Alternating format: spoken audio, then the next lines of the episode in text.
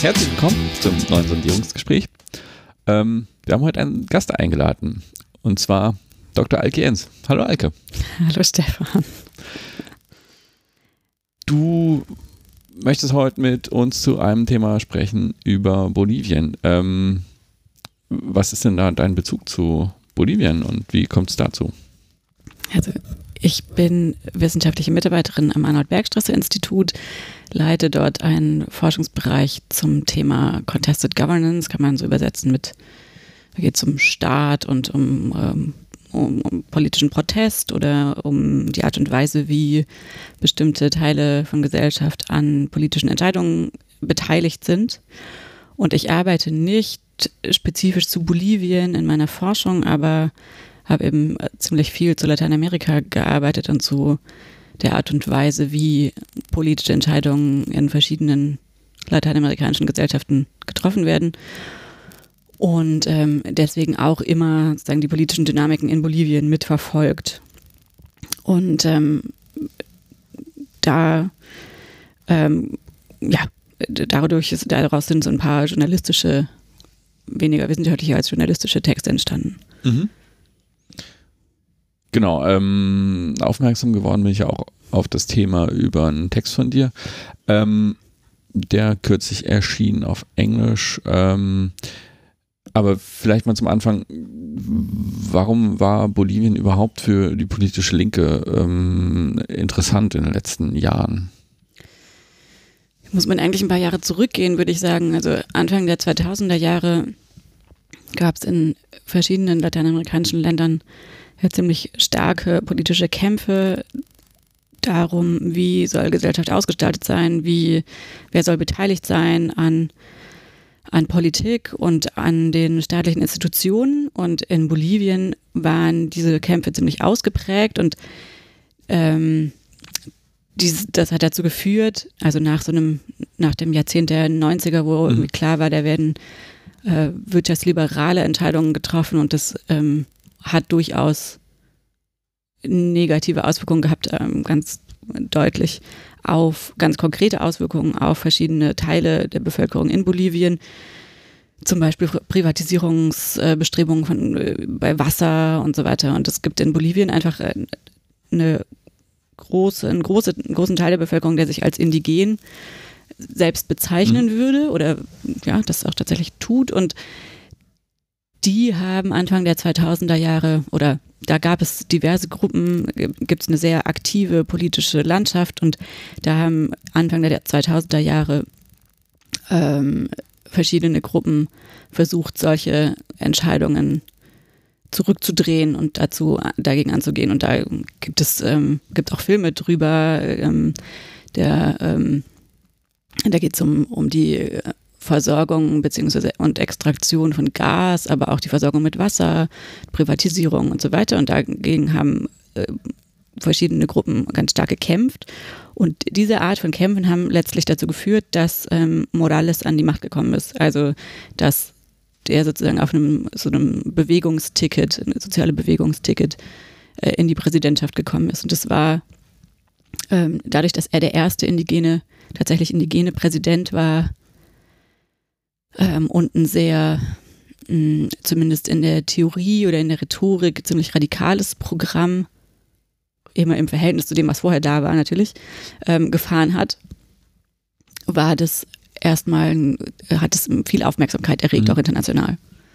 Und hat tatsächlich auch zu weitreichenden Veränderungen geführt, würde ich sagen. Mhm.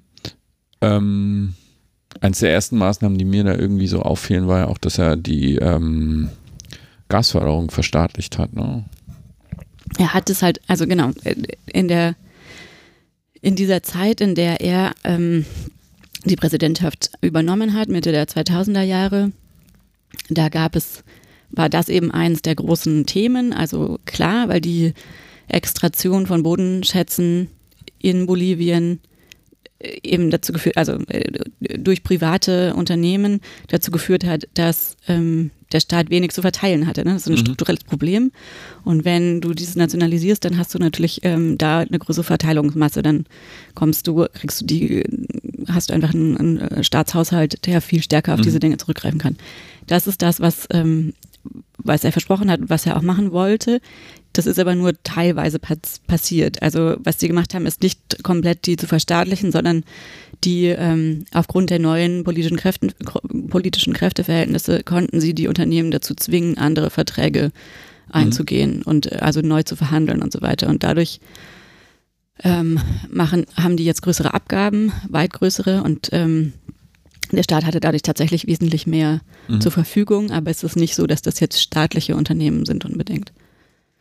Also es sind jetzt bolivianische staatliche Unternehmen beteiligt an mhm. diesen Dingen, aber ja, das ist eben, das wird ihm teilweise vorgeworfen, dass sie es nicht radikal genug gemacht haben. Oh. Ähm, diese Figur Evo Morales ist für mich irgendwie immer so ein bisschen mal am Rand aufgetaucht, aber ähm, eins der Attribute, was man ihm zugeschrieben hat, war, dass er Coca-Bauer sei.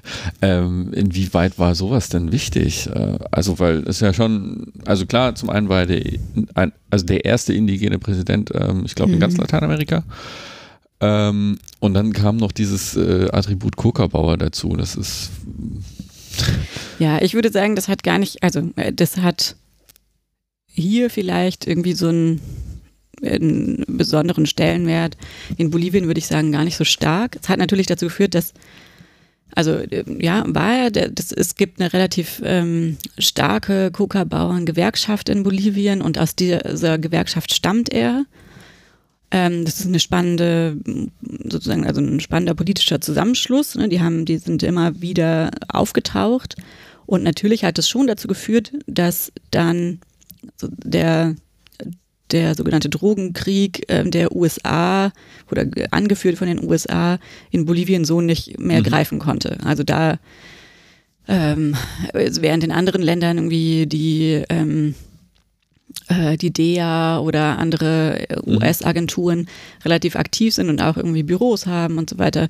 Ähm, das hat dann dort nicht mehr funktioniert. Aber Coca hat einfach auch einen völlig anderen Stellenwert in Bolivien. Es geht eben nicht um Kokain unbedingt, sondern darum, dass die Leute Coca-Blätter ganz normal verwenden für Tee und so weiter und so weiter. Mhm. Das hat, es ist, das ist nicht jetzt so ein, also das ist jetzt nicht so ein dramatischer Faktor irgendwie dabei.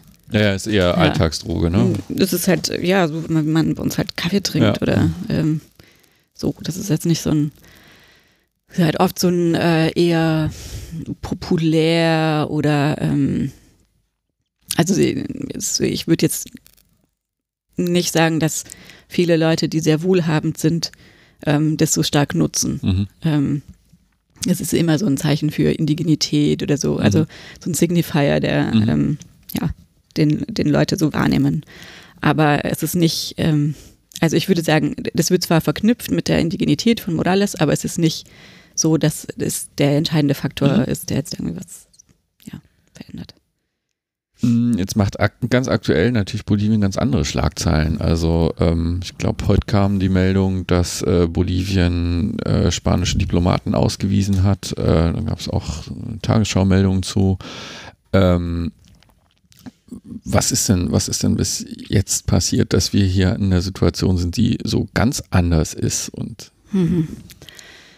ähm, also da, auch da muss man eigentlich ausholen bis ähm, zehn Jahre zurück, weil man ähm, den, das, was jetzt passiert ist, also diesen Putsch, den ich tatsächlich ganz klar so bezeichnen würde, äh, im November, am 10. November, den kann man eigentlich nicht verstehen, wenn man sich nicht ähm, ein Stück weit die bolivianischen, die innergesellschaftlichen Kräfteverhältnisse anguckt.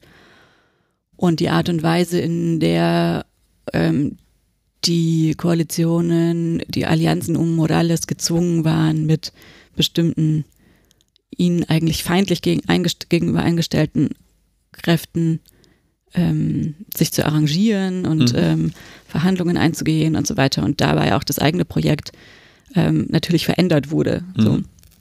2008 ähm, gab es schon mal ein, schon mal eine, eine politische Krise, wo die ähm, wo regional ziemlich starke und ökonomisch äh, starke Kräfte äh, aus Santa Cruz, das sind genau die, die ja jetzt, die jetzt ähm, relativ präsent oder sehr präsent sind in, in der Zeit nach dem Coup oder in auch der Zeit zwischen den Wahlen, die eben so angefochten wurden ähm, im Oktober und dem Coup, da, die da eine Hauptrolle spielen. Ähm, und die waren, also die waren 2008 eben schon mal sehr, sehr, sehr wichtig. Da gab es eine politische Krise, die haben damit gedroht, ähm, dass sie ähm, sich, dass sie sich unabhängig machen. Mhm. Und ähm, wo, wo liegt dieses Santa Cruz und äh, warum das ist so der, das ist der, das wird immer so als Halbmond bezeichnet. Das sind so ähm, die östlichen äh, ähm, Provinzen. Die sind einerseits haben die viel Agrarindustrie und andererseits haben sie einiges an Bodenschätzen Mhm. mh, und sind generell die wohlhabenderen Gegenden Mhm. von Bolivien. Das sind auch teilweise zumindest Gegenden, in denen jetzt große Wasserkraftprojekte geplant sind. Mhm. Von Morales durchaus auch. Ne? Mhm. Also das ist jetzt auch nicht so, dass der, ähm, da können wir vielleicht gleich nochmal drauf kommen, das sind äh, durchaus problematische Projekte, aber die, ähm, diese gesellschaftlichen Kräfte, gerade von Santa Cruz ausgehend, ähm, waren 2008 maßgeblich und sind jetzt maßgeblich gewesen bei diesem Putsch. Mhm. Und die waren immer Morales feindlich. Ähm, vor allem hatten die, äh, mh, also die, das sind oft, ähm, also die sind natürlich auch nicht homogen, aber ähm, viele von denen haben Land, große Landflächen zum Beispiel. Und eines der, ähm, einer der, eines der Projekte von Morales oder von den, von denen, die Morales gestützt haben, war ganz klar, man braucht eine Agrarreform. Das ist ein Thema, das sich durch alle lateinamerikanischen Gesellschaften immer wieder durchzieht. Ähm, Im Grunde, und es war in Bolivien schon ähm, im 20. Jahrhundert mehrmals versucht worden. Es ist nie wirklich zu einer, zu einer richtigen Umverteilung von Land gekommen. Mhm. Und das hat ähm, Morales, Morales eben auch versucht. Und 2008, diese politische Krise wird immer wieder zusammengebracht damit, dass danach diese Versuche, ähm, Eigentum umzuverteilen, Enteignungen zu machen und so weiter, dass, das dann, dass sie das dann gelassen haben, sozusagen Mhm. weitgehend.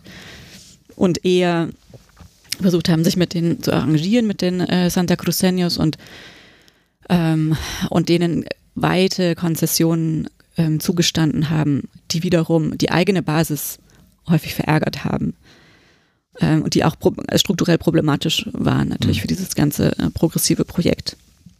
Und ähm, trotzdem hat das aber natürlich nicht dazu geführt, dass die, ähm, dass die Santa Cruceños oder also die gesamte ehemalige bolivianische Elite, dass die sich das einfach, dass die einfach also zugeguckt hätten, sondern die, man muss schon sehen, dass die immer wieder versucht haben, ähm, äh, gegen Morales und gegen diese, ähm, gegen dieses Projekt vorzugehen. Und jetzt war eben der Moment gekommen, also es ist offenbar so, ich meine, so funktioniert Politik, das ist gar nicht verschwörungstheoretisch, ähm, dass die, dass die ähm, breitere Allianzen versucht haben zu schmieden, sowohl innerhalb Boliviens als auch ähm, mit Kräften außerhalb Boliviens. Also beispielsweise hatten, ist klar, dass die gerade ähm, Camacho, der jetzt auch Präsidentschaftskandidat ist, der Rechten, dieser der eben aus Santa Cruz kommt und auch 2008 schon eine etwas unrühmliche Rolle gespielt hat, ähm, dass der, ist klar, dass der immer wieder in Brasilien war, sich da abgesprochen hat mit äh, Mhm. Leuten, die irgendwie so zum Bolsonaro-Umfeld gehören und so. Also das dokumentiert, der, ja, so. Und innerhalb Boliviens haben die es eben geschafft, sich mit ähm, äh, so eher als indigen geltenden Kräften aus Potosí zu verbünden und da ähm, ja im Grunde haben die eine Kooperation ein, Mhm. sind die eine Kooperation eingegangen. Ähm, Potosí ist war früher der so der da war der der Silberabbau ähm, und das gibt es auch immer noch, aber ist eben auch eine insgesamt eine eine bodenschatzreiche ähm, Region. Und ähm, dass die ähm, es dann geschafft haben, die Wahlen, die im Oktober stattgefunden haben, als ähm, außerordentlich problematisch darzustellen, liegt natürlich auch an Morales selbst. Also, dass, dass er versucht hat, ähm, die eigene Position als Führungsfigur äh, zu, zu zementieren. Ähm, unter anderem dadurch, dass, sie, dass er die eigene, also den immer wieder versucht, immer wieder gesagt hat, er will jetzt äh, erneut als Präsident, ant- als Präsidentschaftskandidat antreten und nicht sozusagen eine neue Figur aufgebaut hat. Ne? Er hat ähm, 2016 haben sie ein Referendum gemacht, ob er wieder antreten kann. Das wurde eigentlich abgelehnt. Es war zwar eine kna relativ knappe Mehrheit ähm, dagegen, aber nichtsdestotrotz, das hat er ignoriert, hat dann über verschiedene Mechanismen durchs Parlament und auch durch ähm, ein Organ, das so mit dem Verfassungsgericht vergleichbar ist, ähm, sich das selbst ermöglicht sozusagen. Mhm. Ähm, doch wieder anzutreten, trotz dieses Referendums. Und das hat natürlich total viele Leute, die eigentlich eher so basisdemokratisch argumentieren würden und so gegen ihn aufgebracht. Das war auch irgendwie ein ganz kurioses Urteil, was da immer durch äh, mhm. Medien geistert ist, dass der irgendwie ähm, dieses Gericht festgestellt hätte, seine Menschenrechte würden verletzt, wenn er nicht nochmal antreten dürfte. Genau, also da geht es um, äh, da geht es im Grunde darum, dass die ähm, dass, dass seine politischen Rechte mhm. ähm, ja. damit beschnitten würden, wenn er das nicht wieder dürfte. Und dass das nicht möglich, dass das diskriminatorisch wirken würde mhm. und so. Was natürlich im Grunde, wenn es darum geht, ähm, hier, wir wollen Demokratie, wir wollen nicht immer die gleiche Figur an der Spitze haben und so, äh, ein unsinniges Argument mhm. ist. Ähm, und das ist ihm dann jetzt auch ganz klar auf die Füße gefallen. Aber es ist sicher nicht nur diese eine Entscheidung, sondern es ist eben so, dass immer wieder Kritik kam, auch von den, äh, von der eigenen Basis, die ja sehr vielfältig ist. Und es ist mhm. eben auch nicht homogen, irgendwie die Massistas oder die Leute, die im, in der Mass, die dann erst Bewegung war, dann Partei wurde, äh, organisiert sind, äh, dass die alle gleich wären. Aber es gibt eben, also die Kritik an ihm richtet sich nicht eben nur auf diese institutionellen Fragen, sondern auch darauf, ähm, was für welche Richtung dieses Projekt genommen hat. Einerseits eben zum Beispiel äh, nicht radikal genug in der in der Umsetzung von so einer Agrarreform und andererseits aber ganz klar auf die ähm, auf die Ausbeutung von Ressourcen setzend und überhaupt nicht nachhaltig und so. Und mhm. viele indigene Bewegungen haben ihn halt immer mehr kritisiert, auch dafür. Ähm, da gibt es einen Wendepunkt 2011. Ähm, da gibt es äh, dieses, äh, das ist relativ bekannt geworden, ähm, gab es einen Konflikt um den Tipnis, das ist ein Nationalpark und da sollte eine Straße durchgebaut werden. Ähm, die Leute, die dort lebten, haben sich dagegen gewehrt. Da gab es massive Konflikte, auch Zusammenstöße mit der Polizei und so weiter. Und da wurde Morales dann schon massiv kritisiert, hat dann dieses Projekt erstmal zurückgenommen und ähm, und dann aber, und dabei sind aber ihm schon zwei wichtige indigene Organisationen, mhm. Nicola Mack und, ähm, ähm, und äh, noch eine zweite, sind ihm dann schon verloren gegangen, haben sozusagen ihn, ähm, also den Mass, das Massumfeld verlassen und waren seitdem eher äh, seine Gegner. Und also da merkt man halt schon, das bröckelt so langsam. Ne? Und ähm, dann haben sie ist, das, ist das so eine, so eine Entwicklung, wo quasi ein sehr plurales linkes Projekt dann anfängt, ähm, auseinanderzufallen in, sagen wir mal, eher realpolitisch agierende und, und ähm, so eine Art linke Opposition? Ja, wobei natürlich auch realpolitisch man anders hätte agieren können, als äh, die Maas das dann gemacht hat. Also ähm, einer, also wenn man das analysiert, muss man sicher sehen, es gab, es gab und gibt strukturelle Begrenzungen von dem, was sie umsetzen können, weil mhm. sie natürlich äh, auf eine bestimmte Art und Weise in den Weltmarkt eingebunden sind. Mhm. Ähm, also die, ja, ein großer Teil der Ausfuhren war auch damals schon, waren eben ähm, Un Rohmaterial, unbearbeitete Ressourcen.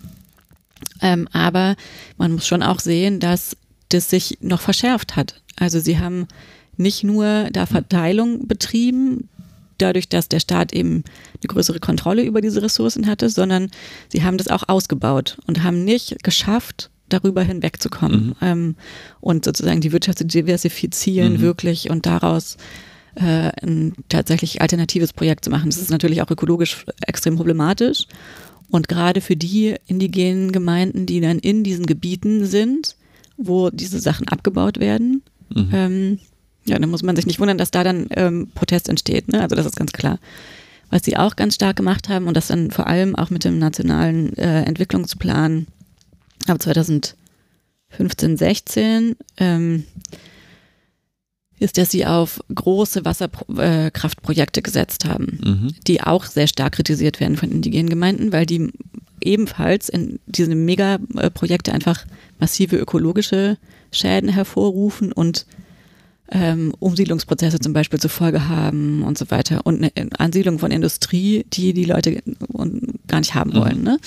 Also da gibt es immer stärker Probleme und die ähm, linke Opposition wurde eben stärker und stärker. Und äh, man kann aber gleichzeitig nicht sagen, dass diejenigen Indigenen, die sich jetzt mit Camacho, mit den Santa Cruzistas mhm. ähm, verbunden haben, dass die wirklich eine linke Opposition gewesen mhm. wären.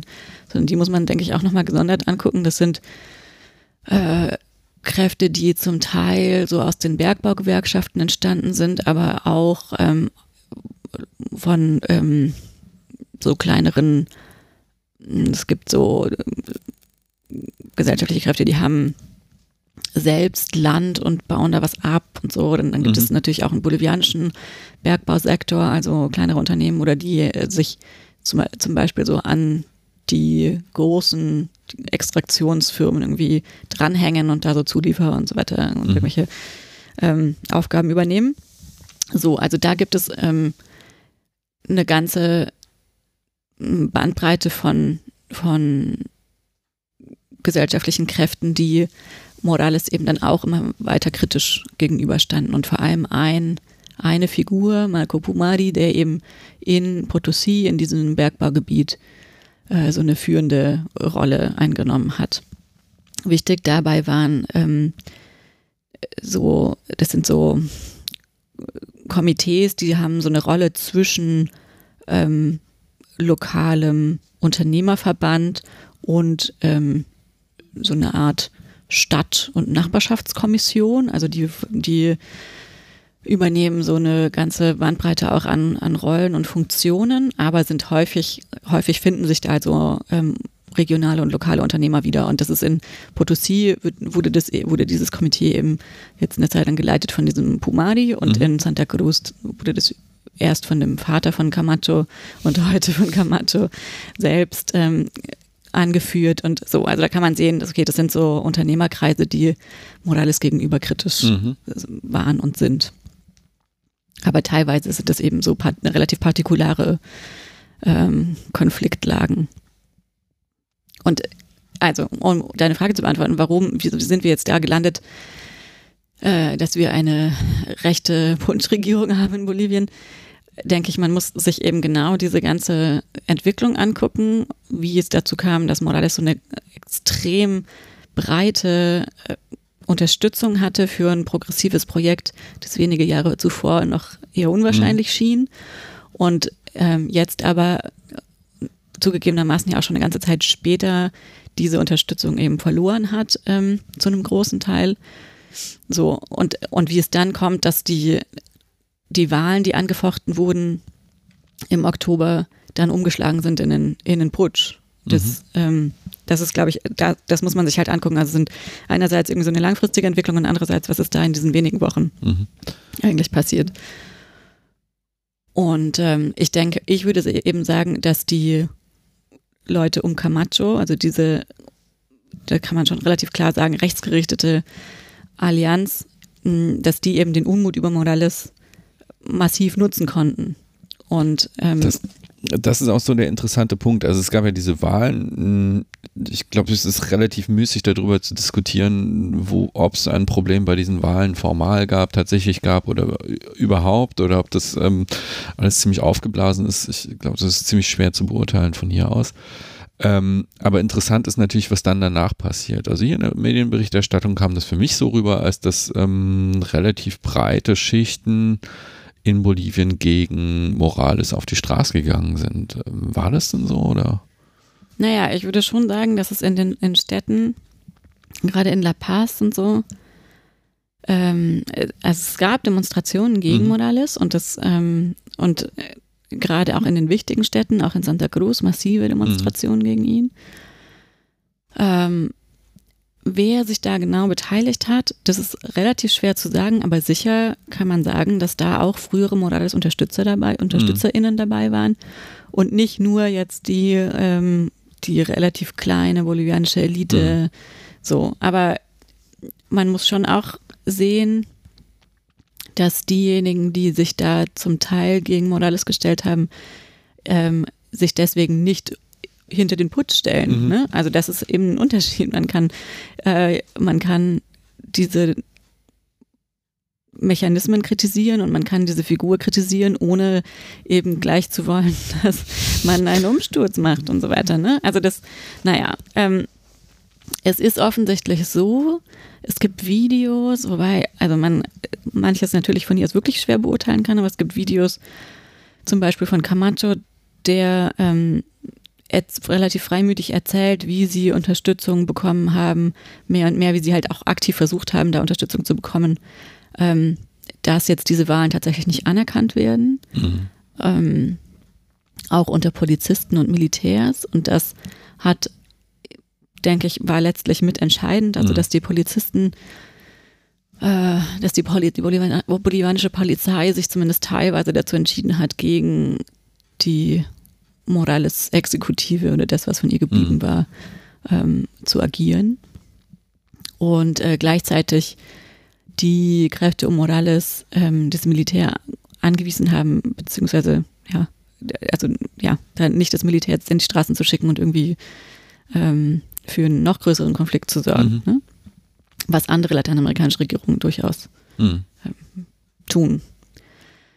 Aber ähm, was, also was ich natürlich nicht auch nicht gut heißen würde, aber genau, also es ist halt so, die, also es geht, es ging dann tatsächlich offenbar auch darum, ähm, wer hat sozusagen die Kontrolle oder wer hat ähm, die Unterstützung von welchen bewaffneten Kräften und das ähm, das zeigte dann schon, dass das weitergeht als nur ähm, Protest gegen diese Wahlen und, mhm. ähm, und sozusagen die, die Forderung, wir müssen diese Wahlen wiederholen und, äh, und die müssen international stärker überwacht werden und so. Das ist ja sowieso irgendwie so ein Phänomen, was man von hier gar nicht äh, auf dem Schirm hat. Wenn man hier über politische Konflikte in Europa irgendwo redet, dann ist das immer hochformalisiert und niemand kommt ernsthaft auf die Idee, mh, hm, sagen wir mal, den, den äh, also letztlich die, die Staatsgewalt ernsthaft einzusetzen, um politische Entscheidungen zu treffen. Ja, das ist schon. Außer also, vielleicht in Katalonien.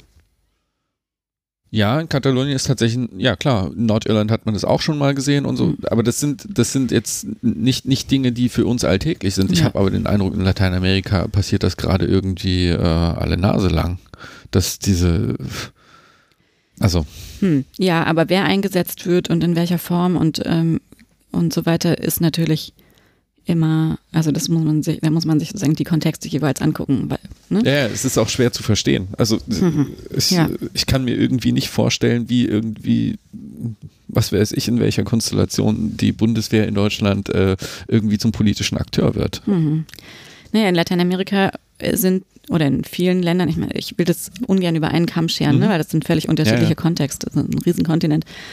Ähm, aber man, was man schon sehen kann, ist das immer wieder in verschiedenen dieser Kontexte das Militär ähm, eine gewisse Hebelwirkung hatte oder, oder zumindest als, mh, mm, als Backup für Regierungen gedient mhm. hat.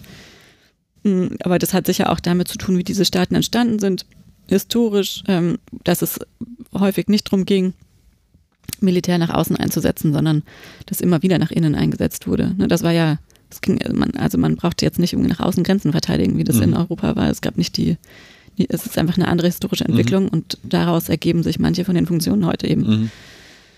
Ähm, so dass diese klare Trennung, ähm, die vermeintlich gesetzt ist zwischen Militär und Polizei, eben nicht so mhm. da ist. Und es ist aber natürlich mit den, mit verschiedenen Politiken der letzten Jahrzehnte auch noch gefördert worden also Militär im Inneren einsetzen und so weiter, mhm. stärker.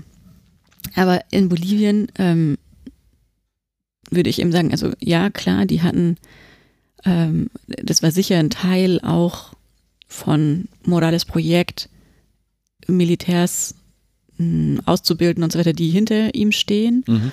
Und es ist auch so, dass relativ schwer zu sagen, oder also das liegt vielleicht an meinen fehlenden Kenntnissen über das bolivianische Militär. Aber es ist nicht ganz klar, wer da jetzt eigentlich Morales noch unterstützt mhm. und wer nicht. Also es ist wohl so, dass der ähm, General, der ihm ähm, letztlich gesagt hat, er soll doch bitte zurücktreten, mh, mm, dass der eigentlich ein Morales Unterstützer war, mhm. persönlich sozusagen. Aber ähm, derjenige, der jetzt der Verteidigungsminister ist, war eben schon da gegen Morales. So, also das heißt, auch das Militär muss man sich natürlich angucken, nicht als homogenen Akteur, sondern sind eben verschiedene, unter Umständen verschiedene gesellschaftliche Kräfte mhm. repräsentiert und, ähm, und auch politische Einstellungen ähm, repräsentiert und so weiter. Also äh, da müsste man sicher auch nochmal das Militär, das Militär analysieren, genauer. Was für eine Veränderung hat es da in der Institution gegeben und so weiter. Aber ich denke, was man tatsächlich sagen kann, ist, ähm, dass sich eben, dass die äh, jetzt an die Macht gekommenen Personen ganz massiv dieses Projekt von Morales zurückzuweisen versuchen, als progressives ähm, mhm. Projekt. Und sie sehen das als linkes, ähm, sozialistisches Projekt, auch wenn es das nicht in der Form war, wie manche sich das, manche aus den Basisorganisationen mhm. sich das vorgestellt oder erträumt haben. Ne? Ähm, und sie haben ganz schnell äh, diplomatische Beziehungen verändert, internationale Politik verändert und so weiter und versuchen da jetzt sehr stark ähm, Fakten zu schaffen, diese Übergangs- oder die sich immer als Übergangsregierung jetzt bezeichnet hat. Ähm, die, die Entscheidungen, die die treffen, sind ähm, massiv andere als das, was man von einer Übergangsregierung, die nur dazu da ist, Wahlen ähm, anzuberaumen, erwarten würde. Ähm, was wir noch gar nicht gesagt haben, Evo Morales ist äh, nicht mehr Präsident und mittlerweile in Mexiko. Mhm. Genau, er ist mittlerweile in Argentinien tatsächlich. Oh. Er war vorher mhm. in Mexiko. Aber dadurch, dass in Mexiko so ein, ähm, ein linker Präsident jetzt äh, dran ist, der Morales stark unterstützt hat, also der ganz stark so eine Rhetorik fährt, der ähm, der Einheit progressiver Projekte in Lateinamerika mhm. und dieser Unterstützung und so weiter, ähm, ist äh, Mexiko, ähm, würde ich ja fast sagen, so ein bisschen ins Visier dieser äh, Über der Übergangsregierung Agnes mhm. in Bolivien gekommen. Und die mexikanische Botschaft in La Paz hatte eben, hat in den letzten Wochen Funktionäre, hohe Funktionäre aus der Morales-Regierung beherbergt, die dorthin geflohen sind aus Angst vor, äh, davor, dass sie ähm, äh, ins Gefängnis gesteckt werden, ähm, auf Basis von, würde ich sagen, mindestens zum Teil fabrizierten Anschuldigungen.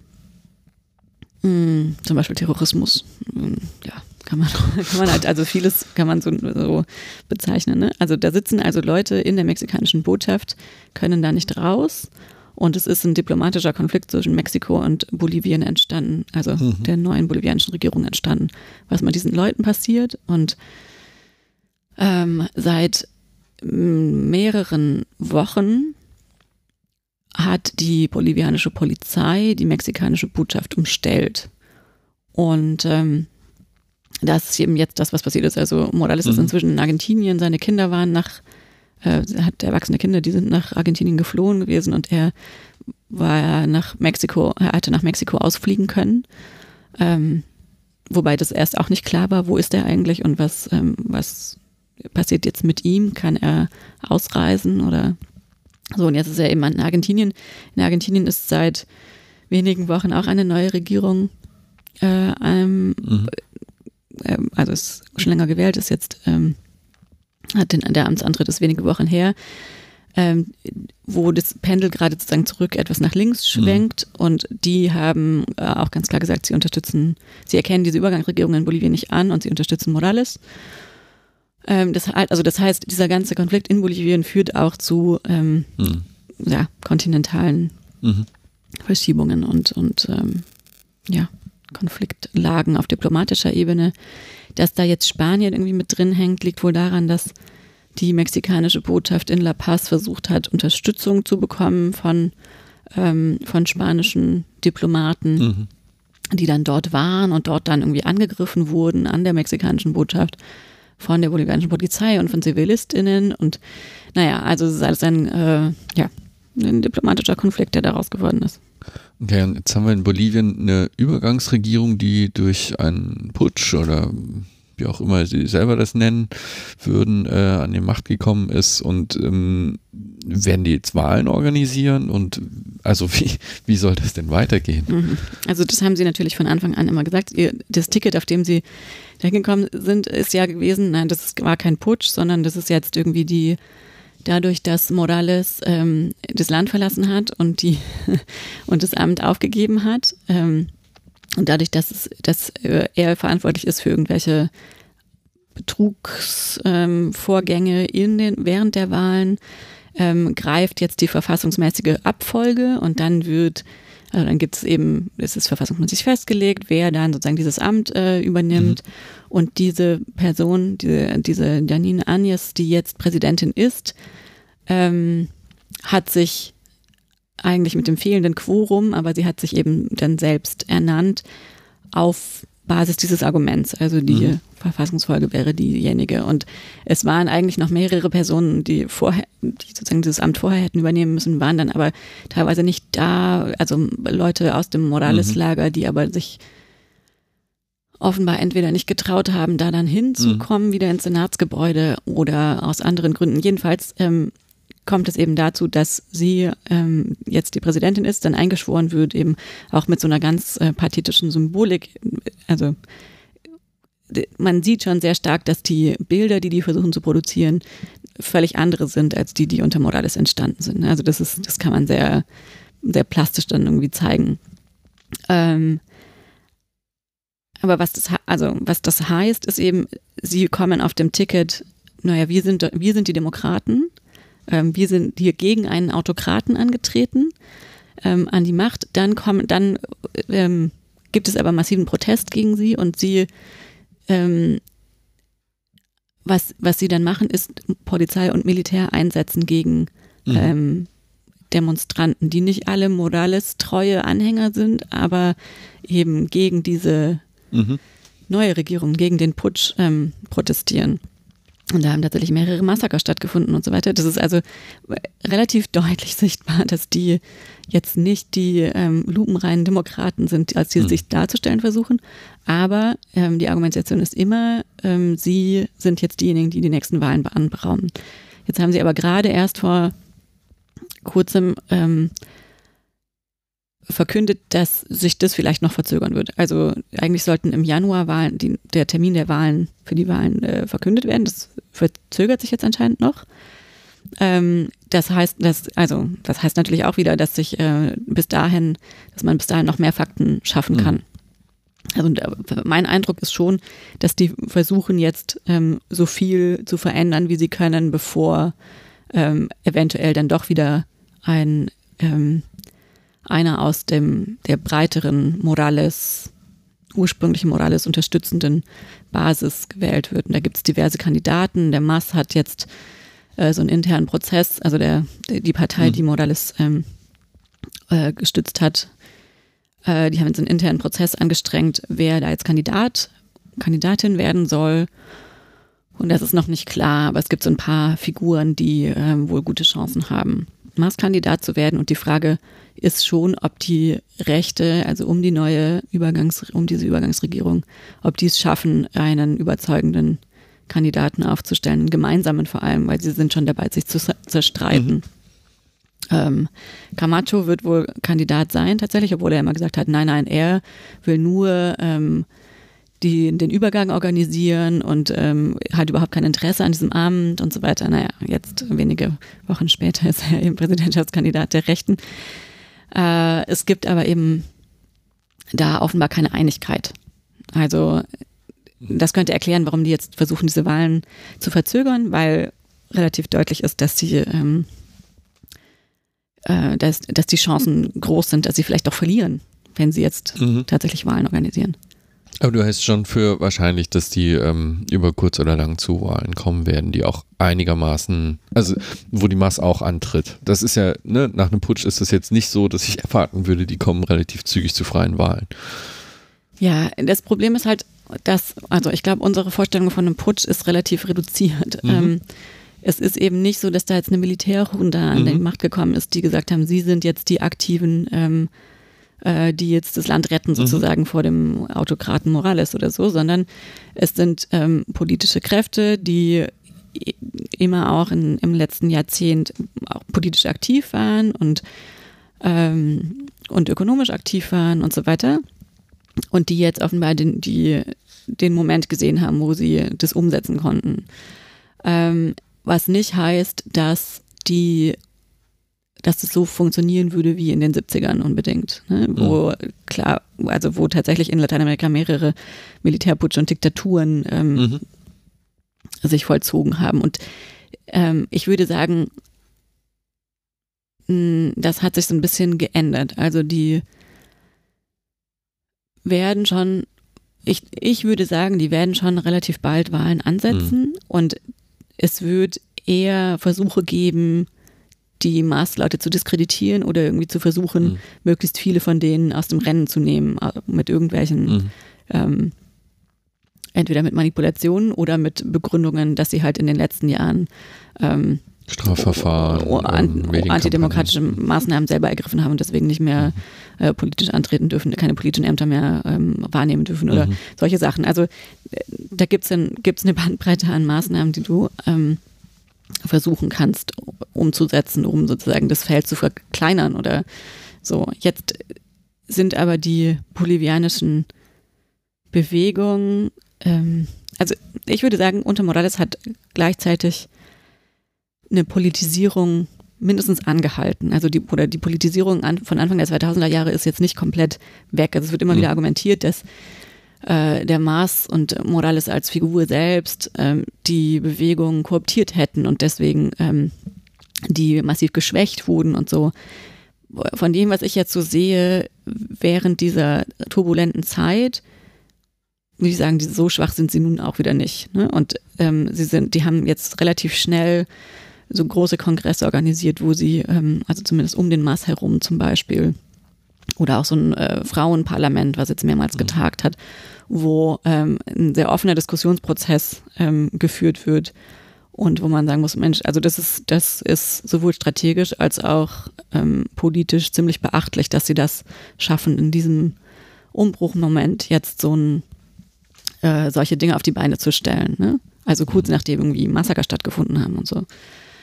Ähm, und das zeigt schon, dass die, ähm, dass es eine sehr politisierte Gesellschaft ist mit, mit vielen ähm, Interessierten, aber auch ähm, in, ja, aber auch so in, in basisdemokratischen Prozessen versierten äh, Menschen. Mhm. Ähm, was mich noch interessiert ist, dass du angedeutet hast, die versuchen Dinge zurückzudrehen. Ähm, nur scheint es irgendwie so zu sein, die haben irgendwie gerade keine wirkungsvolle Opposition ähm, gegen sich. Ähm, was, was genau drehen die denn zurück? Also naja, also eine der ersten Maßnahmen war zum Beispiel, ähm, venezolanische und kubanische MedizinerInnen auszuweisen. Mhm. Äh, das war so ein, es gab ja in, im letzten, in den letzten Jahren seit Mitte der 2000er Jahre Versuche, ähm, Austauschprogramme zwischen Ländern wie Bolivien, Venezuela, Kuba und so weiter zu machen, die ähm,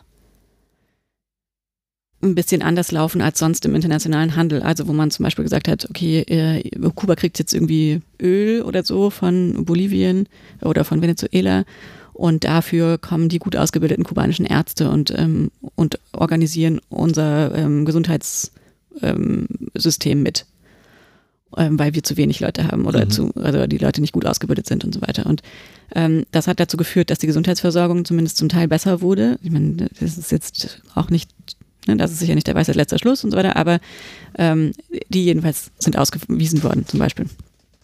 Und da hat man ähm, ziemlich schnell gesehen, was so die Maßnahmen sein mhm. werden äh, die es verschiedene so diplomatische Mechanismen, äh, Maßnahmen wie zum Beispiel ähm, die äh, Beziehungen zu den USA wurden ganz schnell wieder aufgenommen, die vorher irgendwie äh, mehr oder mhm. weniger gekappt worden waren, weil Morales als problematisch angesehen wurde von den USA und, äh, und äh, Morales dann irgendwann auch die US-Entwicklungshilfeorganisation, also die USAID, mhm. ähm, ausgewiesen hat und so, weil, sie, weil er gesagt hat, das ist alles, das ist für uns eher schädlich und so. Naja, also da gibt es äh, lauter solche, solche Ma Maßnahmen.